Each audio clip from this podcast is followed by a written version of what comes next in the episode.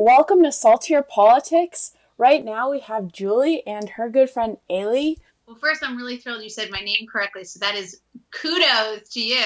Julie and I have known each other a really long time, so long that I can't remember half of the dirt I have to share with you. So I'll just refrain, or else I'll get kicked off. But um, go ahead, it's fine, it's good. You There's know, no dirt.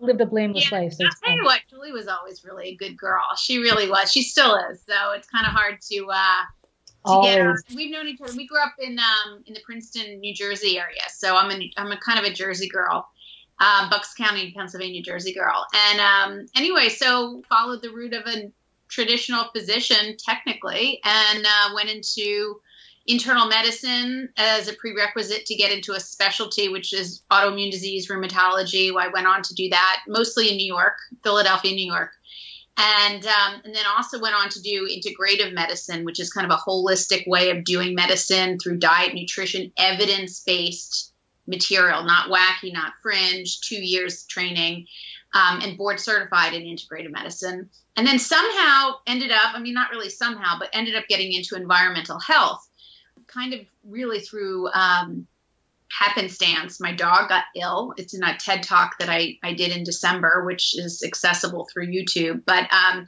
my dog got sick um, and this was about eight nine years ago and i couldn't figure out why and i was heartbroken because at the time i had young kids but i loved the dog better than the kids at the time. So i was really heartbroken and um, you know had to really figure out what might have caused him to get sick so young um, with such an unusual autoimmune hepatitis, autoimmune liver disease. And then I ended up discovering sort of the lack of regulation for this. And oh my God, these chemicals in our human food and these chemicals are in our drinking water. And oh my God, it's what we put on our skin. And I was just kind of floored. And my, my career kind of took a little bit of a tangent into that world. That's really So you have um, you have a book coming out, but before we get to the book, I, I want to talk about what's happening in the world right now because obviously nobody better to talk to than a doctor. Um, I'm sitting in New York as we speak. Aly, I know you're in New Jersey. Emily, you're are you still stuck down in Florida in your home state? Yes. We can make fun of you later for that, but um, but the reality is, I think there's a lot of information out there about what's happening with the coronavirus,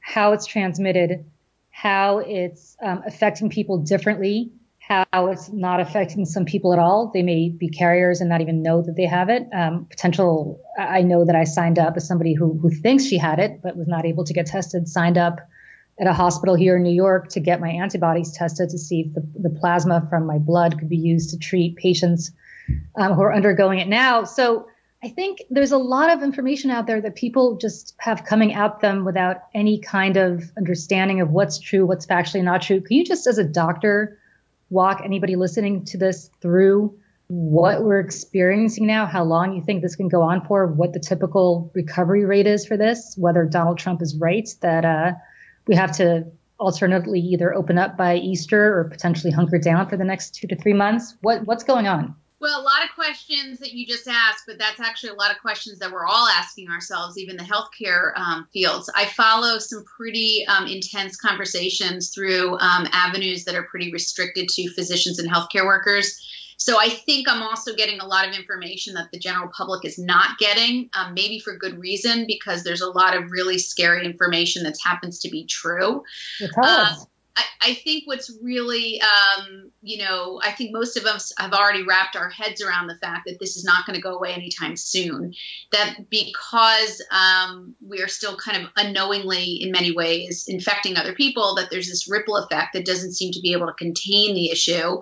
Um, we're seeing this in areas where um, we think no one's affected, and then all of a sudden there's sort of this um, you know, escalate, you know, um, ramping up of infections very quickly. And that's the problem because we've run out of, of resources in certain areas or at least we're running, we're going in that direction. Say New York, for instance, which has the most cases right now, also half of the deaths in the country at this point.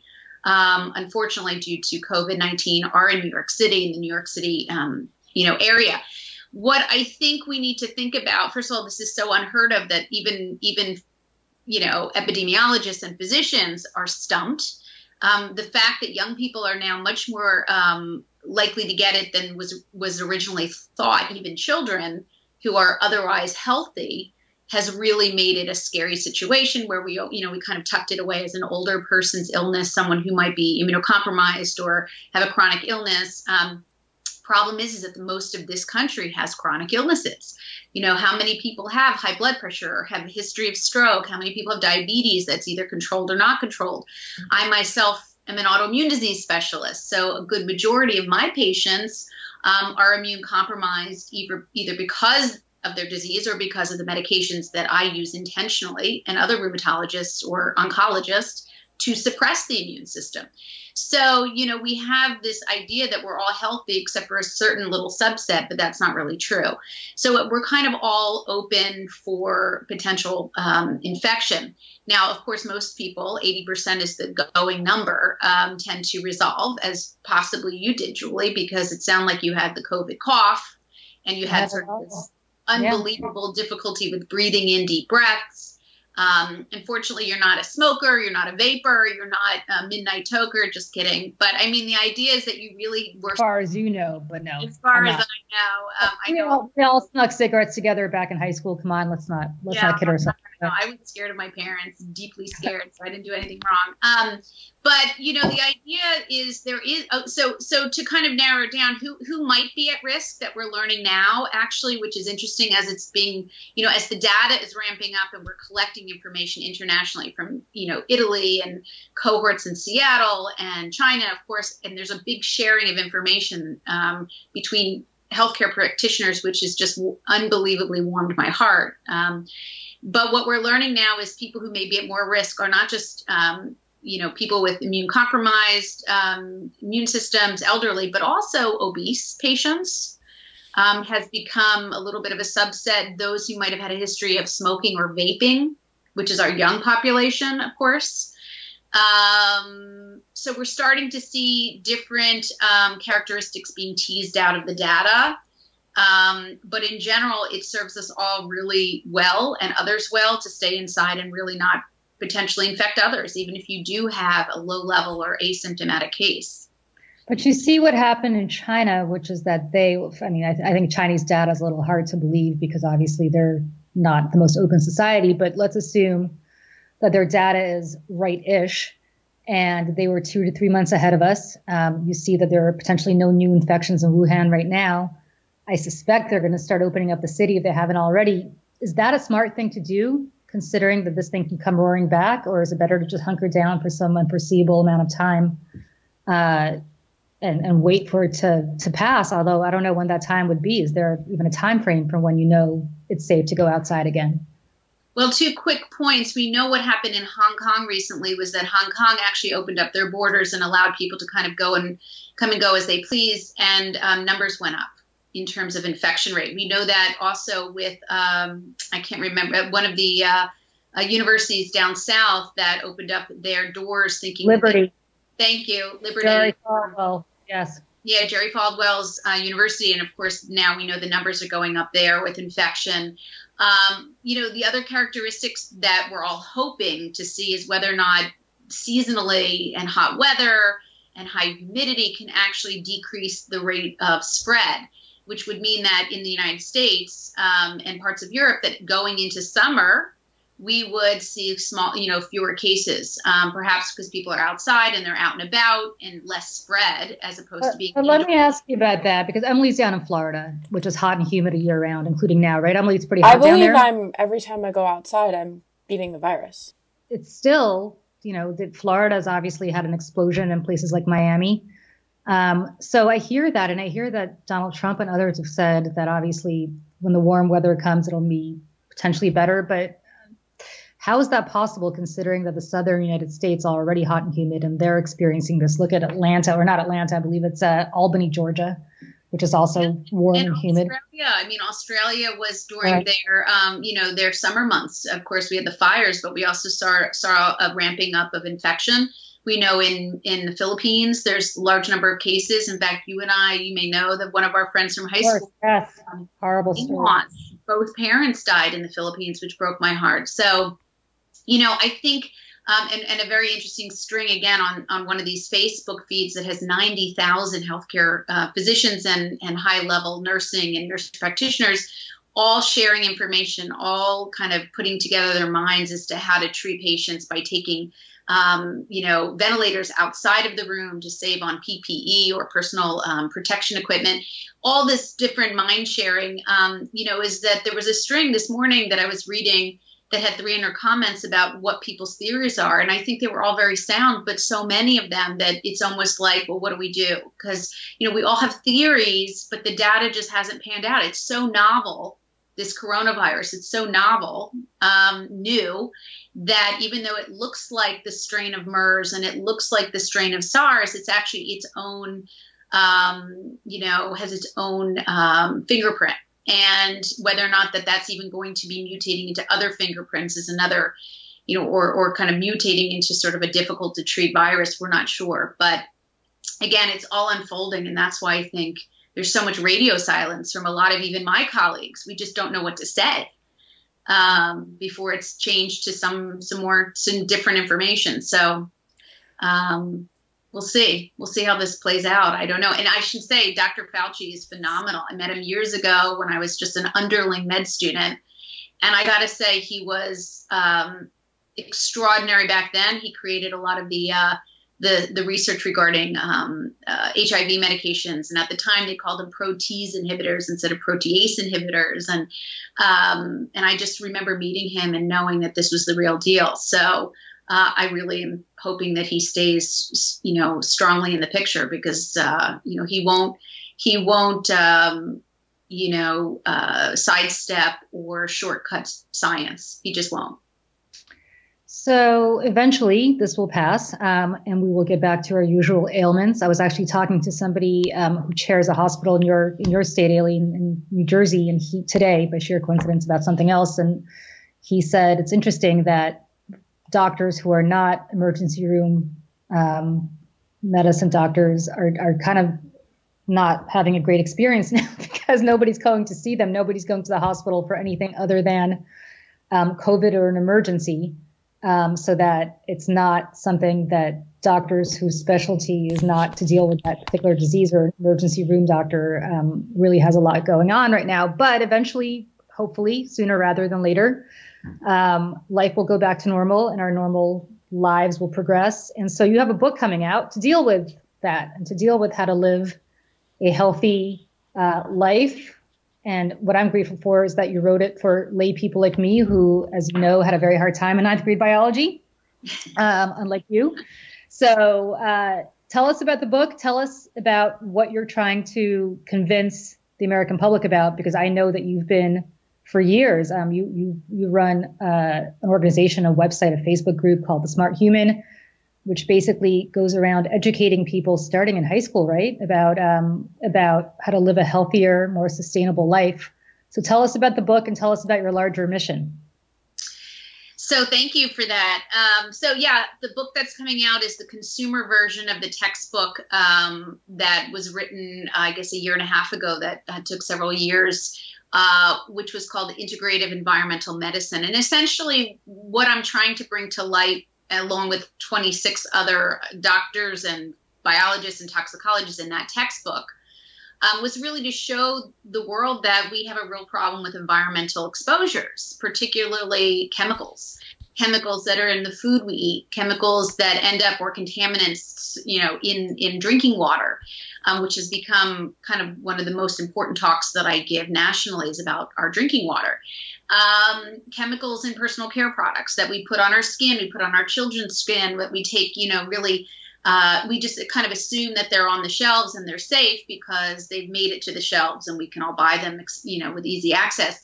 Um, but also exposure that people don't often think about that affect human health such as radiation, you know, cellular technology, all of our phones, our cell phones, our, you know, smart homes and our everything that's Wi-Fi.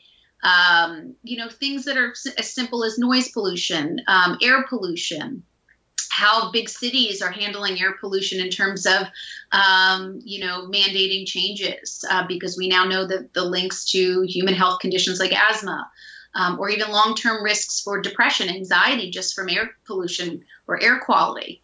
Um, heart disease related to um, air quality issues. So the goal with the textbook, which was um, which was a real honor um, to be part of that group of, um, of intelligent scientists, um, was to really get the right facts out there in a um, in a format that was really meant for educators, um, doctors, and universities and university students. And now I'll be doing the book that is the consumer version the C spot run, the, you know, I'm at a bar drinking with friends, talking turkey about really what people really need to know and how easy it is. I mean, really, the emphasis is on what to do. I'm the what to do gal.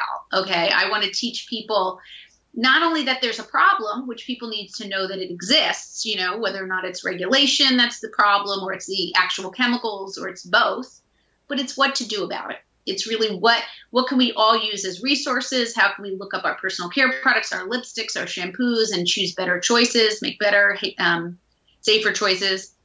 How do we filter our water in such an easy way? Because when you mention that, it, it, it's also important to know about because, like right now with the water crisis in Flint or Newark, in the way for coronavirus to stop being spread is to spread is to wash your hands. I feel like it's also interconnected. So not knowing some of the issues that you're pointing out will exacerbate something like coronavirus now. Yeah, it's it's an interesting. I mean, I know such a deep dive into drinking water and how this the municipal tap systems work in this country. How many we have, how many of us are reliant on those water sources as well as well water. That I was actually wondering um, whether or not washing virus down the drain is actually something we should be concerned about. And from all that I can tell, I don't see how that could be an issue. Because um, and and this is just getting my mind thinking because I see everything through this this set of lenses that I think most people don't now. Um, because it's just not something people generally think about really. Um, but yeah I think that we need to think uh, kind of globally about what not only what we're doing in the in the moment which is certainly based on fear and anxiety and and what we're doing with exposure to a virus but what are we doing long term after this may pass, which I'm, I'm likely will pass? And what about all of the chemicals that we sprayed on our furniture and our doorknobs and our and our you know all of the really strong chemicals that we had to use to fight a virus that's toxic um, in its own right and how are those exposures which were problems before for human endocrine system or human health going to now play into how we move forward and with these fears of infection. And I think it's a very interesting sociology question um, because we now have different behaviors, and we might likely stick with those behaviors that don't always make us do the, the safest choices. That's all. Well, it's interesting to me because you just listed, uh, I don't know, five, ten things to worry about on a daily basis that I think I don't walk around being worried about. I know you do, and I know this is something you've been focused on for a very long time. But I live in New York. I turn on my faucet. I have, you know, a drink of water, and I don't worry about it. Um, I ride the subway. I don't worry about it. I put on makeup, or for all the years that I was at Fox, people put makeup on me. I have no idea what was in this makeup. I really didn't have a choice of what the brand was or anything, any knowledge about it.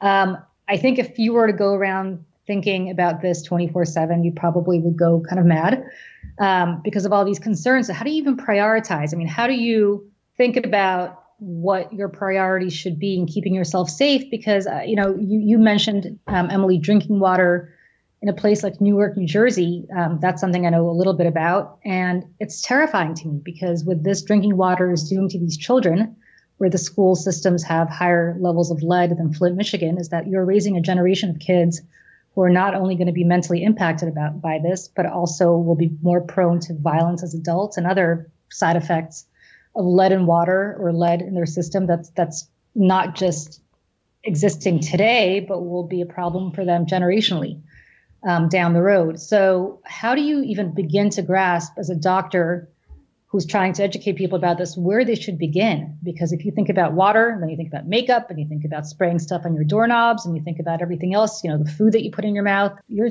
you're spending a lot of time. So bonkers. Yeah, you go bonkers. So what do you do? How do you how do you prioritize? Yeah, I've been doing this for eight years now, and I've been scared for eight years. Just kidding. Um, I've actually not. I know you. You have been scared for eight years. Not scared enough to stop coloring my hair. So well, you're gonna have to because guess what? Nobody's coloring our hair anymore, so the truth is gonna come out. Right. I want to do a story on simply all the blondes that are now turning into brunettes and how they feel about it. So I think that's pretty funny. But you know, listen. Um, you have to uh, what i've learned throughout this process is that you have to think about low hanging fruit. And the things that are the low hanging fruit are things that are not hard to change that have risk that are not hard to change as, as an individual. So my, you know, I give the story of regula- regulatory issues and, and different bills that were trying to be passed to clean up our personal care product chemicals or drinking water um, regulation, which hasn't been changed since 1974 under the Safe Drinking Water Act that only covers 91 chemicals in our municipal treatment plants, which is absurd, but no one really understands that. Um, you can go upstream to all these regulatory issues, but what I found is you have to kind of find your own lane. And my lane was not to fight those big battles. I know many people that are doing that, and I hopefully will win most of them if they can. But I think what I'm trying to message to people is that you can do a lot as an individual that doesn't take money, that doesn't take excessive amounts of education. It does it's really meant for people to grab low-hanging fruit that are accessible, easy, smarter choices. And that's how the book is laid out, actually a chapter on personal care products, chapter on food chemicals and food, a chapter on drinking water, um, a chapter on detox, which is not wackadoodle stuff, but it's really just how our bodies are innately built to to break down chemicals and flush them out if you just give them give the human body a chance to do so through exercise and sauna and choosing correct um, foods and that kind of thing. So, you know, I look at it myself as a test subject because I knew very little about this topic seven or eight years ago when my dog got sick.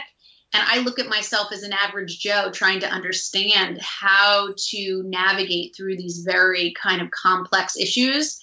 But my job, really, as I see it, is to empower people to make simple, smart, practical, low cost changes that have high yield um, repercussions for health and anyone can do these things that i'm recommending. And i'm vetting the sources and making sure that that people are making choices based on good references and good information.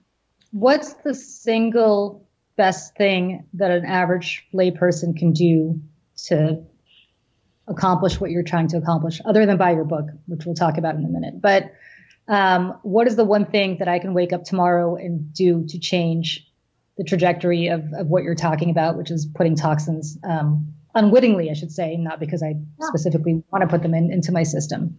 First thing is just get rid of the crap in your house.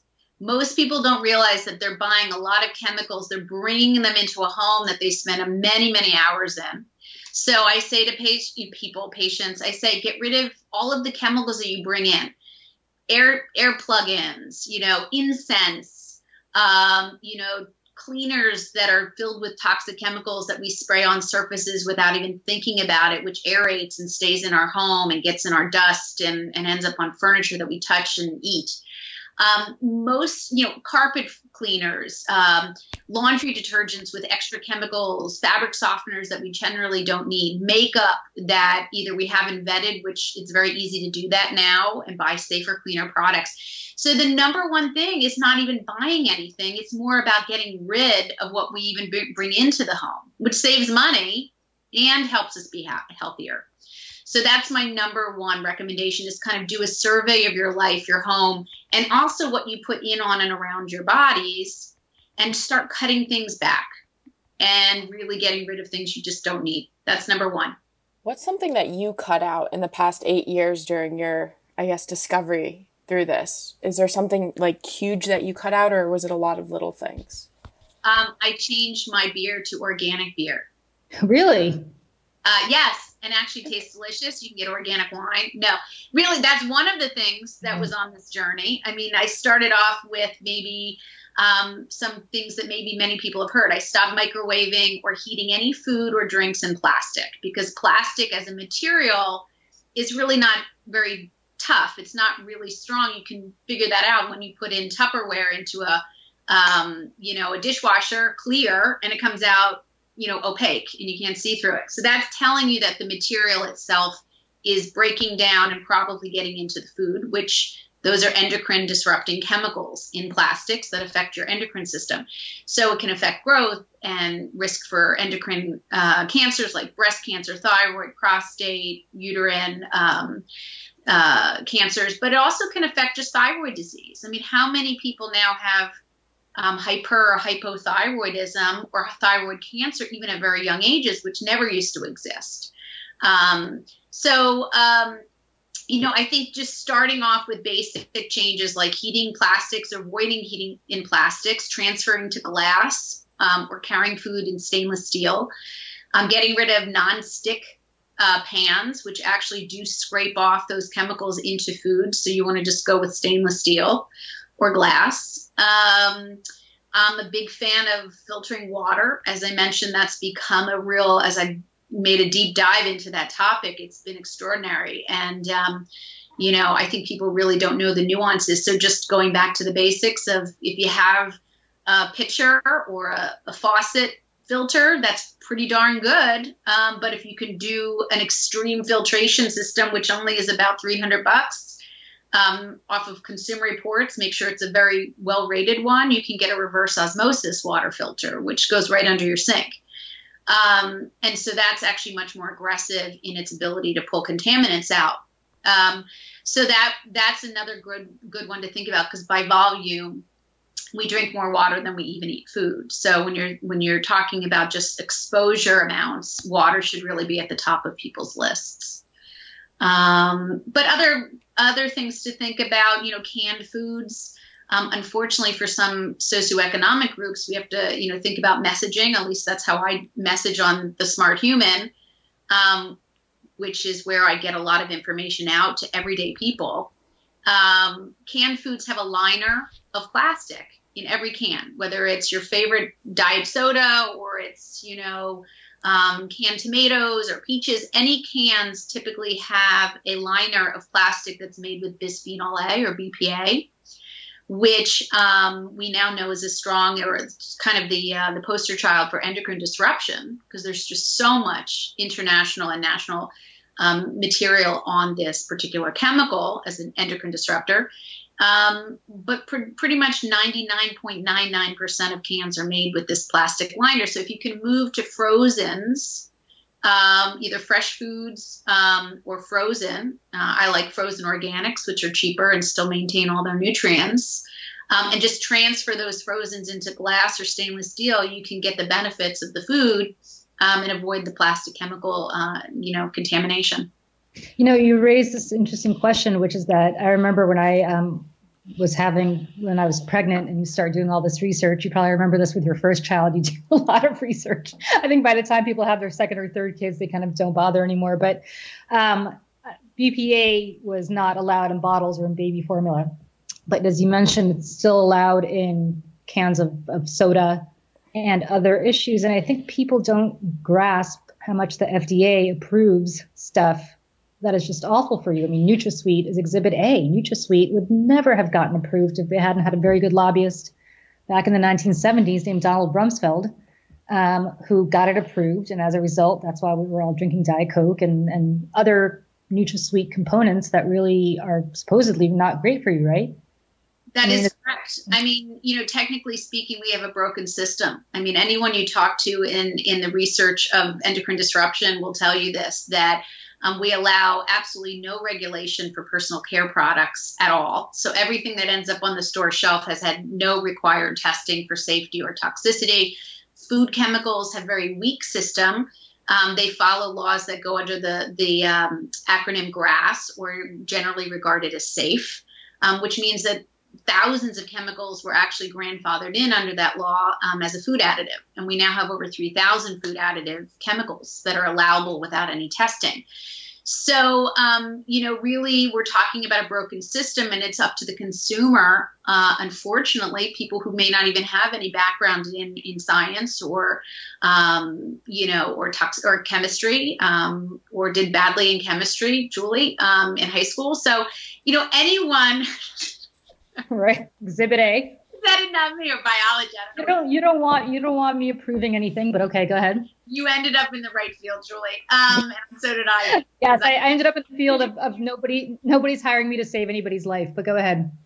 Oh, you do political. anyway, um, anyway, the point is is that because the system is really so broken and frustrating, at least for me as a consumer, I've decided just, you know, um, we got to let people fight the fight in their lane, and I'm going to, you know, clearly make choices based on um, studies that are done through scientists, not through manufacturers, um, and really try to find the people that do this work, like Fred Vom Saal, who's my co-author. Interestingly enough, he is the guy, the hero, um, along with all his colleagues that got BPA out of baby bottles. So he is my actual co author on both the textbook and this upcoming consumer book. So he's the real deal, and I'm honored to work with him. But these are the scientists that, you know, really um, do this because it's their calling. They work for university systems. They they have a very tight knit group of of scientists that keep their information very tightly um, guarded because there's so many lobbyists and so many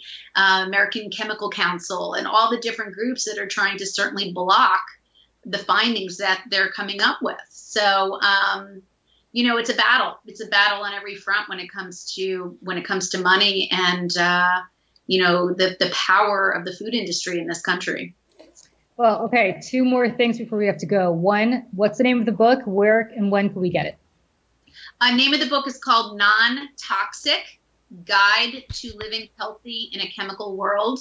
Right. It is available for pre order now uh, barnesandnobles.com, amazon.com. Um, and it should be coming out September 1st, August 20th, somewhere in that range. Um, and um, yeah, it's, it's pretty exciting because I think um, my heart is in this book.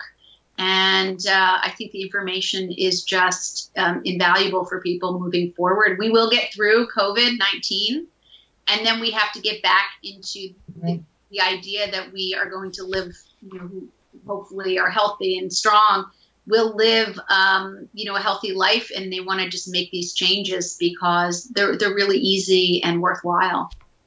All right, Emily, two truths and a lie. I think Aly's ready. Are you ready? Two truths and a lie.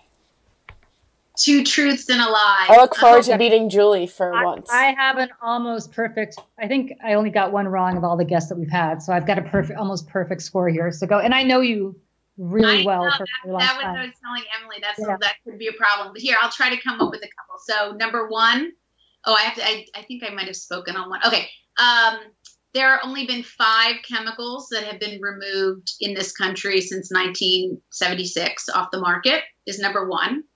Number two, I was a paramedic during my college years, so I trained to do that.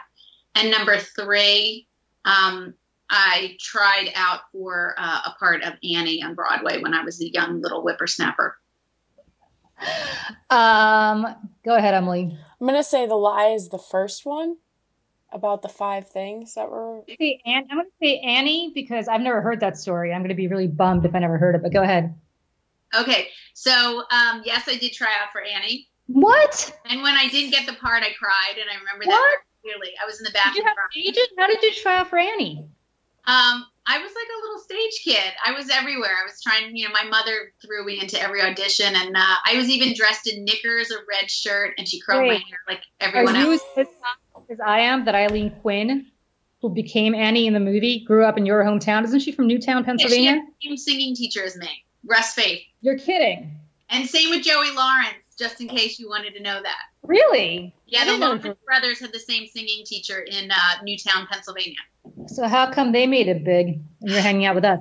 Julie, I am pissed. I, I would be my dream in life was to be Annie. I used to watch that movie over and over and over again. I just watched it with my son, who was well, not as a documentary. I'm not so sure it was so great to be such a you know these child stars. I'm just using that as excuse, but you know. no, right. You're busy saving um, the world now. Right. I can't believe the one one truth and a lie that I messed up was the one from one of my oldest friends. Wait, what's the no, what's no, the lie was that I wasn't a paramedic in college. I was wrong too. Again. I was in high school. Don't worry. I was an emergency medical person in high school at age 16. you were? Are you allowed?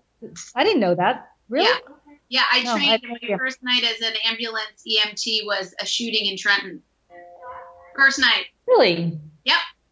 Yikes! All right, we got to do this quickly because I have a um, virtual soccer class that I have to take my son to translation from my computer. But um, what's making you salty, Emily, this week? A lot of the Floridians. I just went on a run and they're still playing basketball, like a group of ten people, and I just I want to get a water gun and just spray everybody down and be like, move, move, move. So. well, I'm I'm looking out at my colleagues and thinking they need better protection, and we're talking nurses, we're talking doctors, we're talking respiratory techs, custodial, we're talking the people that are frontline people, and um, and it's breaking my heart to watch this. So that's making me more than salty. Well, mine is not as altruistic as both of yours. I'm repeating second grade for the second time in my life, and uh, I didn't sign up for this nonsense, and that's making me salty. On that note, I gotta go. Love you both. Um, great seeing you both. See you, everybody. See you next week.